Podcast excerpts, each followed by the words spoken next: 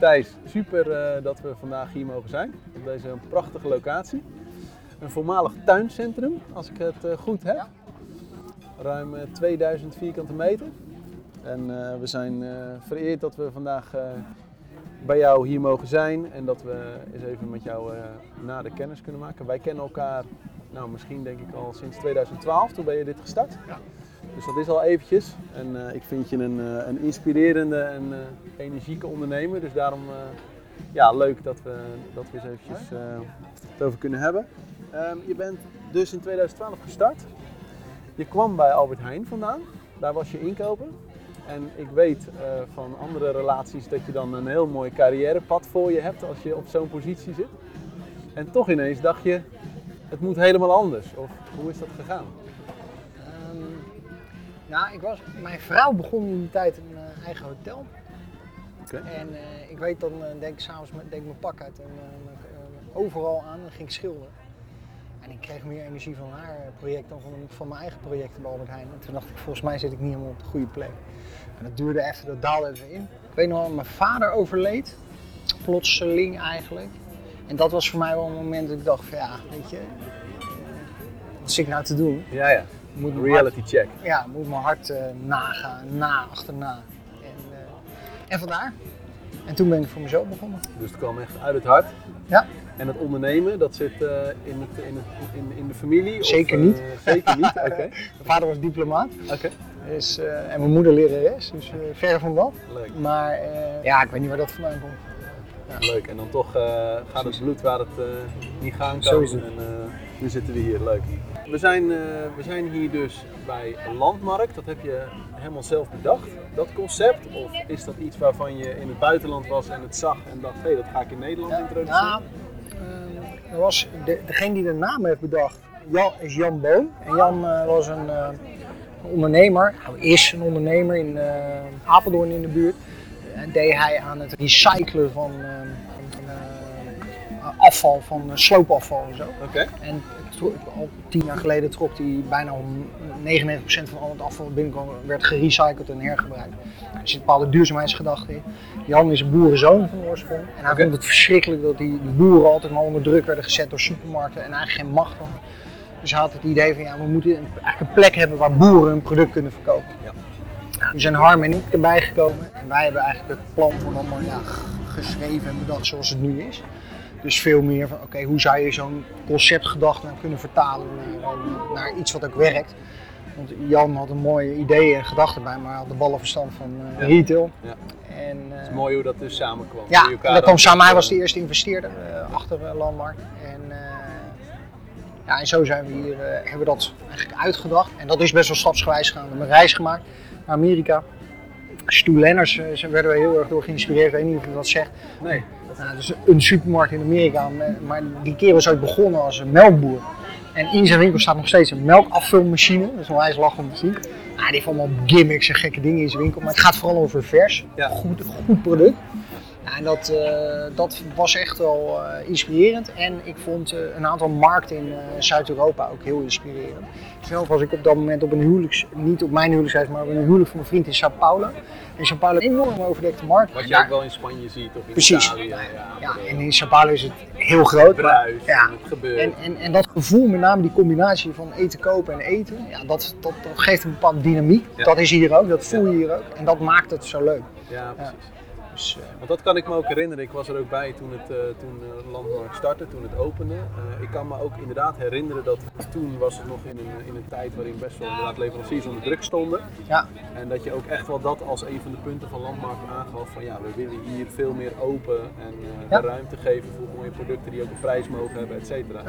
Wat dat betreft ben je denk ik wel ook de tijd vol geweest. Want je ziet in de jaren daarna, tot en met vandaag, dat dat wel iets is waar ook veel meer in de markt, veel Ja. meer ruimte voor is gekomen.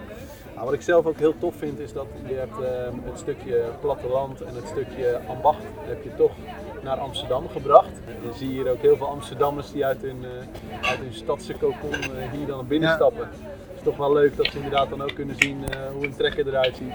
En even dat, dat hele stadse kunnen Ja. ontsnappen. Dus dat is denk ik ook wel een van de dingen die het hier succesvol maakt. Leuk.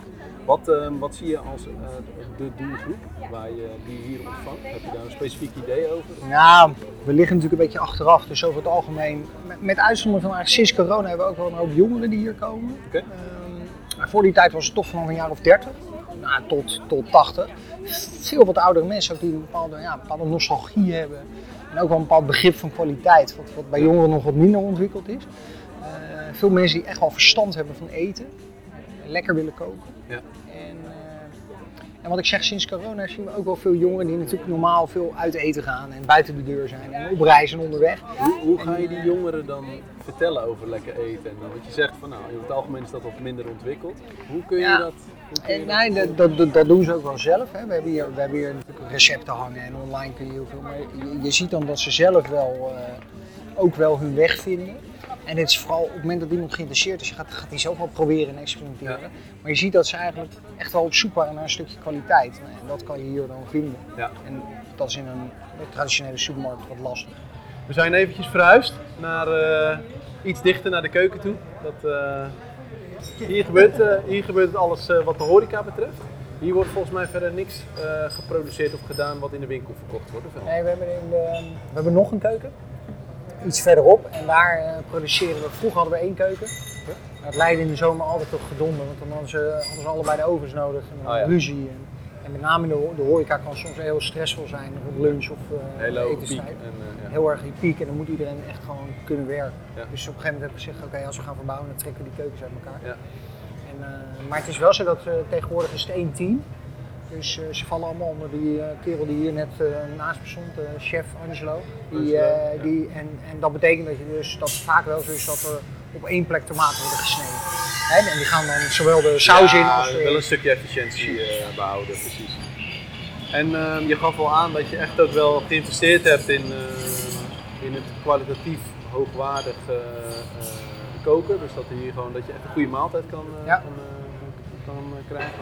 Hoe hou je die standaard hoog? Hoe, eh, Ja, zo, hoe borg je de kwaliteit, maar ook hoe blijf je geïnspireerd?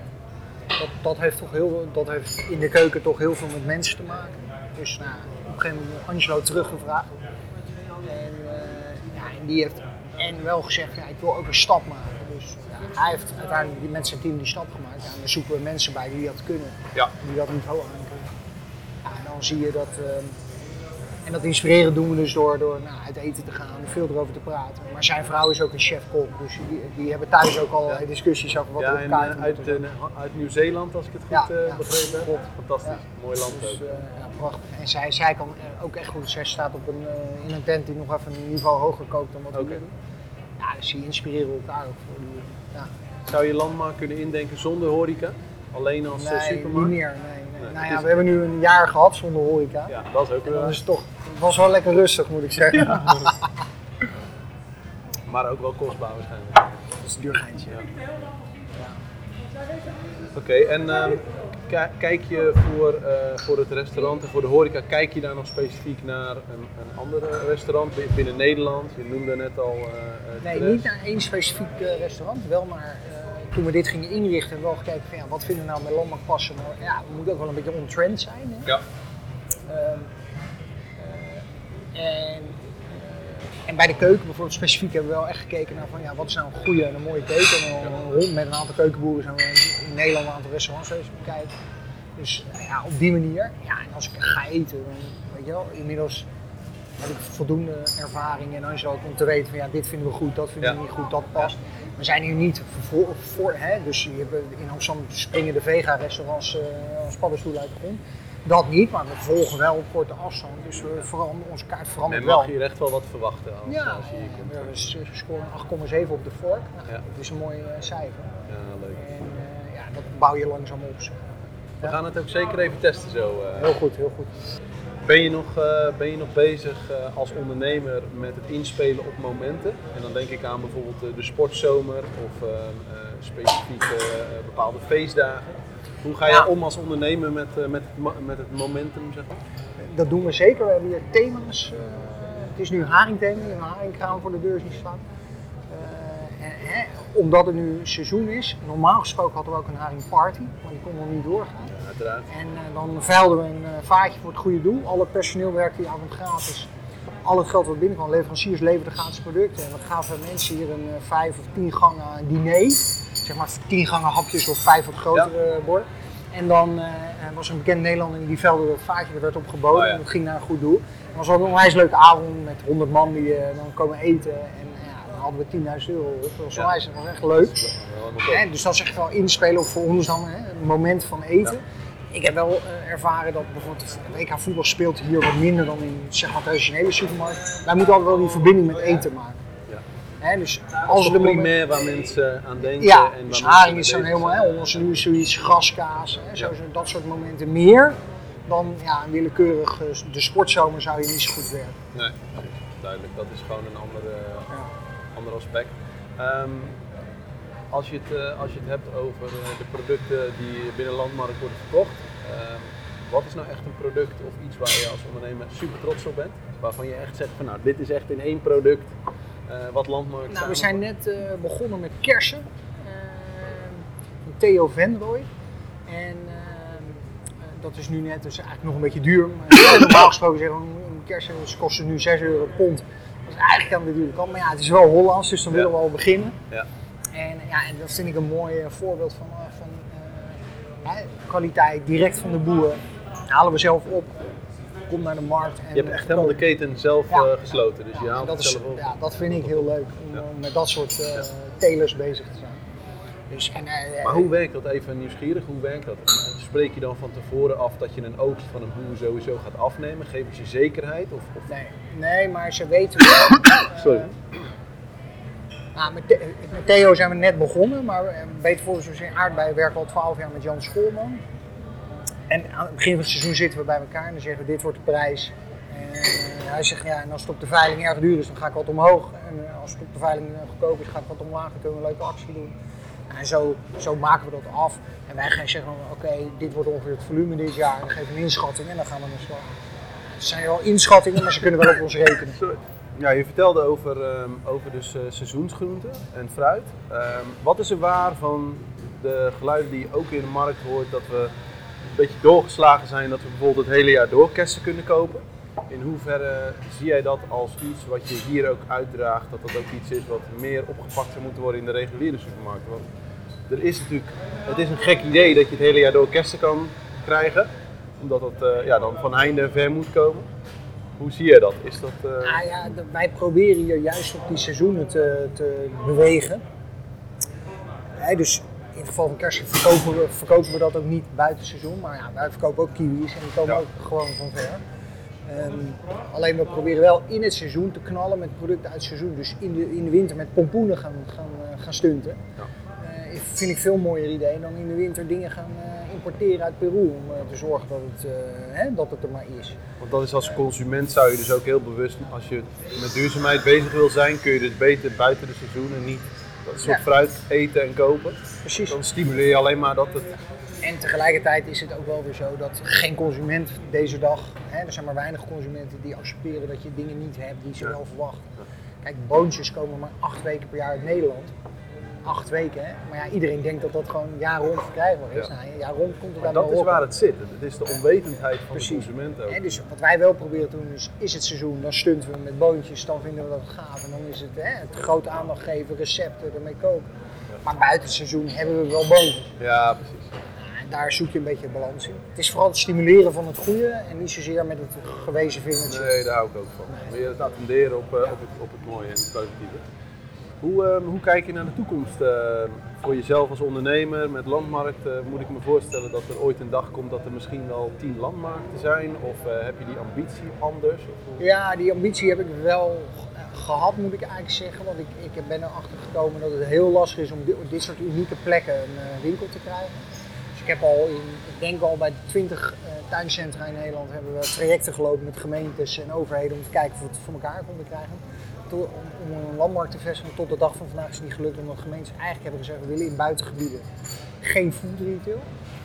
Maar Wat we nu aan het doen zijn, is we zijn een partnership met Ranzijn gestart, een tuincentrum. Daar hebben we een veel kleinere landmarkt neergezet. Een Oh ja. shop-in-shop met een cafeetje, Oh ja. 350 vierkante meter in Alkmaar. En die loopt heel goed en daar gaan we er dit jaar twee van eh, bijbouwen. In twee, of twee, hij heeft 15 tuincentra, dus we gaan uitruimen. En dat is wel een manier om Oh, te dat groeien zonder dat tof. we zeg maar in de, eh, ja, door, door, de papieren molen ver- Ja. vermalen worden. Ja. En, eh, maar ja, mocht het ooit nog, ik ben toevallig nu met de locatie in de buurt van Haarlem bezig. En, en ik doe dat wel, maar ik heb ook wel een beetje, eh, ja, ik ben wel een paar keer in mijn hoofd gestoten in trajecten waar ik dan uiteindelijk in- Veel energie kost, heel veel mee energie, bezig heel bent veel en investeren, tekeningen maken, plannen maken. Het kost allemaal best wel wat geld, onderzoeken doen. En uiteindelijk uh, ketst het dan af. Ja, dat is natuurlijk wel eh, spijtig. Ja, dat hoort er ook een beetje bij. Maar... Je zei al eh, eh, eventjes je hoofd gestoten, dat hoort er ook bij als ondernemer. Ja. wat is voor jou een, een, kun je eens een voorbeeld noemen, minder leuk, maar kun je een voorbeeld noemen van dingen waar je echt wel ehm, tegenaan bent gelopen of, of uitdagingen die je op je pad hebt gehad, maar waar je wel weer positiviteit ook van, uiteindelijk van over hebt gehouden? Dat, eh, Nou, we zijn twee jaar nadat we begonnen waren failliet gegaan. Dat had allerlei oorzaken, maar een van de belangrijkste was dat we een tweede locatie openden in Apeldoorn. En dat ging helemaal mis. Dus op de dag van de opening zat ik te onderhandelen met de bouwers over betalingsregelingen. En nou ja, dan voel je wel aan dat het niet helemaal goed gaat. En, eh, en vervolgens je kan erom lachen, dat is ja, al... eh, gelukkig. En, eh, en vervolgens hebben we, die, die vestiging liep ook niet. Dus naast dat we tekort geld hadden om überhaupt de boel te financieren, ja, begon het voor ons nog harder van ons af te lopen. Dat leidde tot een faillissement. Ja, en dat is, wel, dat is wel een hele moeilijke, maar ook wel een hele leerzame periode als ondernemer. Want dan, dan leer je echt eh, eh, wel wat het is alle aspecten die erbij komen precies kijken. om, eh, om te ondernemen en welke verantwoordelijkheid dat met zich meebrengt en welke risico's ook. En als, als zo'n uh, Theo in zo'n grijze regenjas voor je deur staat met Ja, een beslag op je huis, ja, dan uh, moet je toch wat uit te leggen aan je vrouw. Maar uiteindelijk ook wel weer, we hebben toen een doorstart gemaakt. Uiteindelijk ben ik in mijn eentje doorgegaan. Ik was altijd met twee compagnons, die zijn er toen uitgegaan uiteindelijk. En toen hebben we dit bedrijf binnen twee jaar winstgevend gemaakt. Terwijl iedereen zei, dat kan niet. Je kan niet met één winkel, hè, je moet een keten. Nou, en ik dacht, ja, volgens mij kan het wel. Maar je moet het wel anders doen. Je moet dan de hoofdkantoorgedachte loslaten. Ja. Uh, je moet gewoon op de vloer gaan staan. Uh, wat, wij, wat we eigenlijk deden was, ja, we hebben geen inkomen meer. De bakker moet gewoon inkopen, punt. Ja. En hij moet mensen regelen en hij moet zo. En dat zorgde, Uit nood geboren, maar wel ja, heel mooi. Maar het zorgde voor een cultuurverandering. Want die bakker mocht voorheen niks. Die mocht alleen brood in de oven doen. En nu mocht hij opeens alles. Dat was zijn afdeling. Ja. Dus het werd veel Dus je meer kreeg allemaal interne ondernemers. Ja, ondernemerschap en, en, en familiegevoel en erbij horen en, en ervoor gaan. En er was een heel, heel, heel sterk gevoel voor het bedrijf. Ja, en dat heb ik wel geleerd. Van, ja, leg die verantwoordelijkheid zo laag mogelijk. Uh, en, en zorg voor niet te veel managers, want die managen de boel kapot. Ja. En het kost alleen maar geld.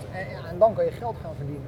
En je hebt nu dus in de huidige landmarkt ook allerlei interne ondernemers op een visafdeling, op een, uh, uh, een uh, broodafdeling.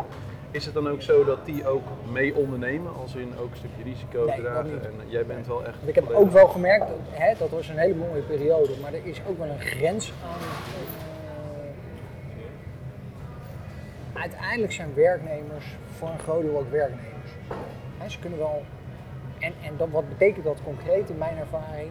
Op het moment dat je ze ondernemerschap verantwoordelijkheid geeft, als het goed gaat, zijn ze er voor je. Dan is het gaaf, dan willen ze het meedelen en dingen. En gaat het mis, dan is het toch lastig. Ja, en dan is het lastig, kijk als ondernemer, op het moment dat je onderaan de streep geen geld verdient, ga je snijden. En je snijdt eerst in je eigen vlees en daarna in die van je personeel Ja. en daarna in die van je leveranciers. En dat is bi- bikkelhard soms. En ook, ja, ik, bedoel, ik verdien nog steeds tot de dag van vandaag minder dan Albert Heijn. Dat is helemaal niet erg, want ik, eh, hartstikke leuk. Maar ja, ik heb ook eh, mijn salaris 40% laten zakken na dat faillissement. Dat is best wel heftig als je dat doet. Dat kan je bij werknemers, dat doen ze niet, dat willen ze niet, daar hebben ze nooit voor gekozen. Eh, maar dat is wel nodig wat je hebt in een ondernemerschap. Ja. en dan, dan is het de lust en de last in mijn beleving. ja. Dus ik heb wel geleerd dat het eh, ja, ondernemerschap gaat zover. Hè? Dat moet echt in je zitten, dat moet je willen en daar moet je voor kiezen. Echt uit je tenen komen. En daar, daar horen de, de lust en de last bij. En niet alleen maar de lust in de tijden dat het goed gaat. Maar je moet dus ook enorm veerkrachtig zijn. Want wat je vertelt, dat je dus in, het, in dat diepte moment, diepste moment toch de schouders eronder kan zetten en door kan gaan. Hoe heb je dat op dat moment gedaan? Hoe, Nou. wat doe je dan? Ga je dan eh, rondjes fietsen om je Nou, kop leeg te maken? Of hoe moet ik dat zien? Ook, kijk, het, het moment van een faillissement is heel benauwend omdat je alle controle kwijtraakt. Dus je voelt een machteloosheid en dat is nou juist waar je nu niet voor had gekozen als ondernemer. Ja. Dan kies je juist voor vrijheid. Er is toen een doorstart gemaakt en toen heeft de, degene die het kocht, die kenden wij al, eh, want die zat al in een investeringsclub. heeft van mij gevraagd, ik, ik wil wel uh, door, maar dan moet jij wel mee. Ja. En toen heb ik ja gezegd en toen was het eigenlijk niet anders. En toen moesten we gewoon gaan bouwen. Maar ik had toch een enorme psychische tik gekregen uh, daarvan.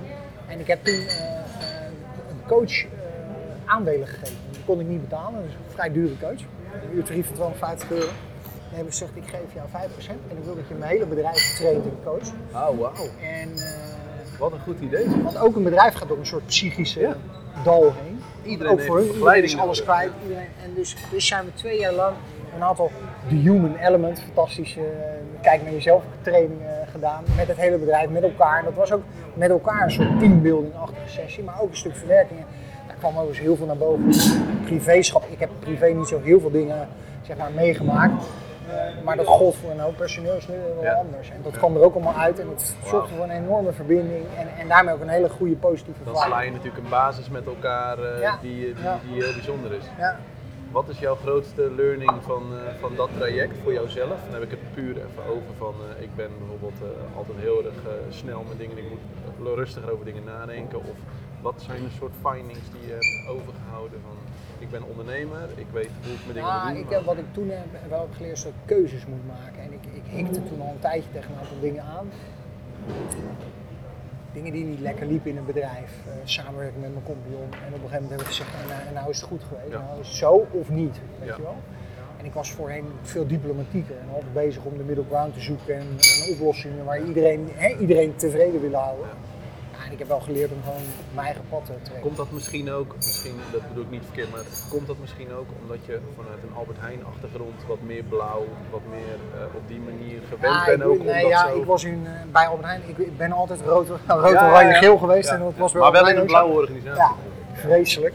En ehm, ik, ik denk dat eh, mijn natuurlijke, mijn, mijn vader was diplomaat.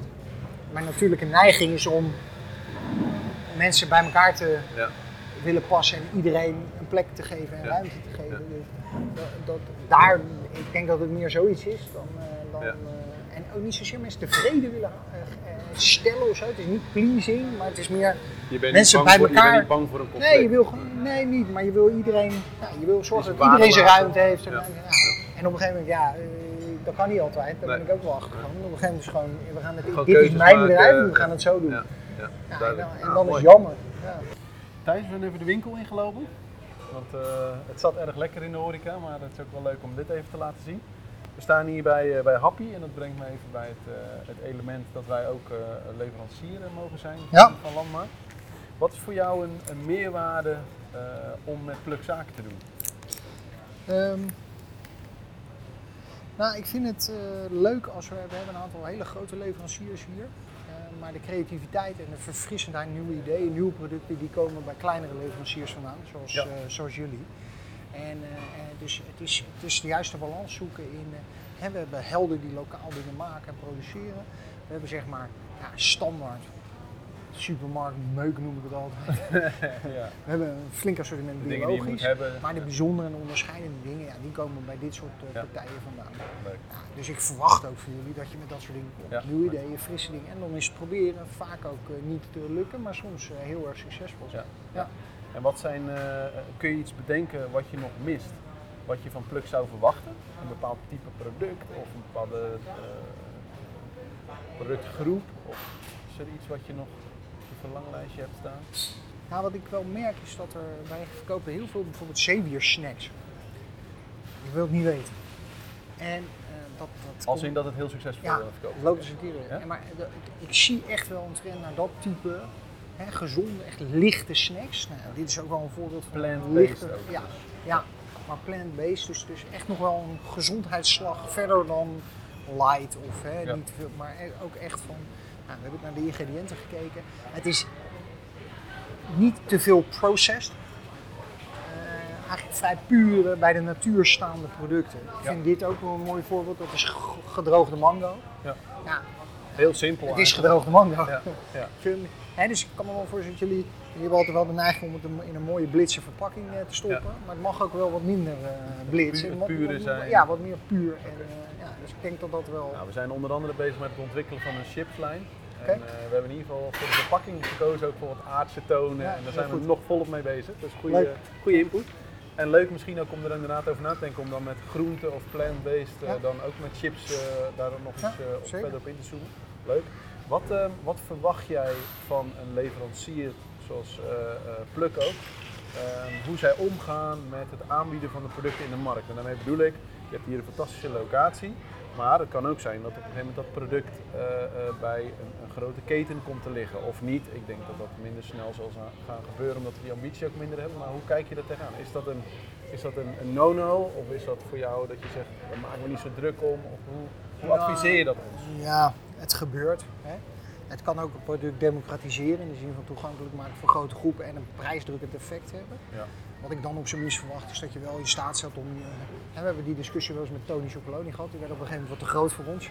Nou, die liggen dan overal. Wel gezegd, ja, die hebben wel wat specials en wat dingen die ze Ja. dan speciaal voor ons doen en voor markt en voor andere hè, onderscheidingen. Want daar zijn ze wel. Dat je wel dat onderscheidend vermogen Ja, behoudt. dat, of het moet prijscompetitief, gewoon met een goede marge, ook, ook op dezelfde prijsniveaus eh, kunnen worden aangeboden. Uiteindelijk is het niet te voorkomen. Als een echt grote retailer is het ook een heel mooie kans voor ons kleine Ja. bedrijf om, om te doen. Dus ik vind dat niet zo heel spannend. Dat is invers anders. Als, als, als daar mijn leveranciers aan eh, supermarkten gaan leveren, dan stop ik. Ja. Dan is het klaar. Waarom is dat anders? Ja, omdat dat toch, dat is toch nog, dit is nog een, een merk van jou, om het zo maar te zeggen. Ja. En dat is toch wel wat de uitstraling die wij hebben. Het zegt ook iets over jou, over het belang van vers producten Ja, in, dit. Ja. in dit concept. Ja. Leuk, ik zag je vanochtend ook nog zelf eh, de kaasafdeling ja. kazen snijden. Is dat, doe je dat als ondernemer ook om nog het gevoel te houden en om ook Ja, gewoon... nou, in dit geval heb ik een, het begint vaak bij een personeelsprobleem. Ja. Ik heb een bezettingsissue daar, dus elke zaterdagochtend sta ik, afgelopen twee maanden heb ik kaas gesneden. Maar ik vind het onwijs leuk omdat het midden in de winkel is, dus ik zie heel veel klanten. Ja. En ik zie wat er gebeurt en ik zie hier aan het werk en iedereen komt er voorbij me en dan eh, kan Dat geeft praten. energie. Ja, vind ik leuk. Dus het, geeft, het is een hele goede manier om, eh, om aanwezig te zijn, iets nuttigs te doen en, eh, en Is dat ook je, favoriete plek in de winkel? Als in bedoel ik van waar ben je nou het liefste? Waar breng je nou het liefste de tijd door al werkend? Nee, het is gewoon makkelijk. Ik, kaas snijden kan ik. En, eh, dus meer, meer zo. Ja. Ja. Nee, ik heb geen Is voorkeur een- voor een afdeling. Is er een andere? Nee, dat Nee, niet. nee. Oké, super bedankt voor dit hele leuke en inspirerende gesprek. En eh, ik zou zeggen, keep up the good work met, eh, met Landmarkt. En eh, hopelijk eh, worden er veel hapjes verkocht. En we komen graag nog eens terug als dat mag. Leuk, doe dat. Top, Dankjewel. dankjewel.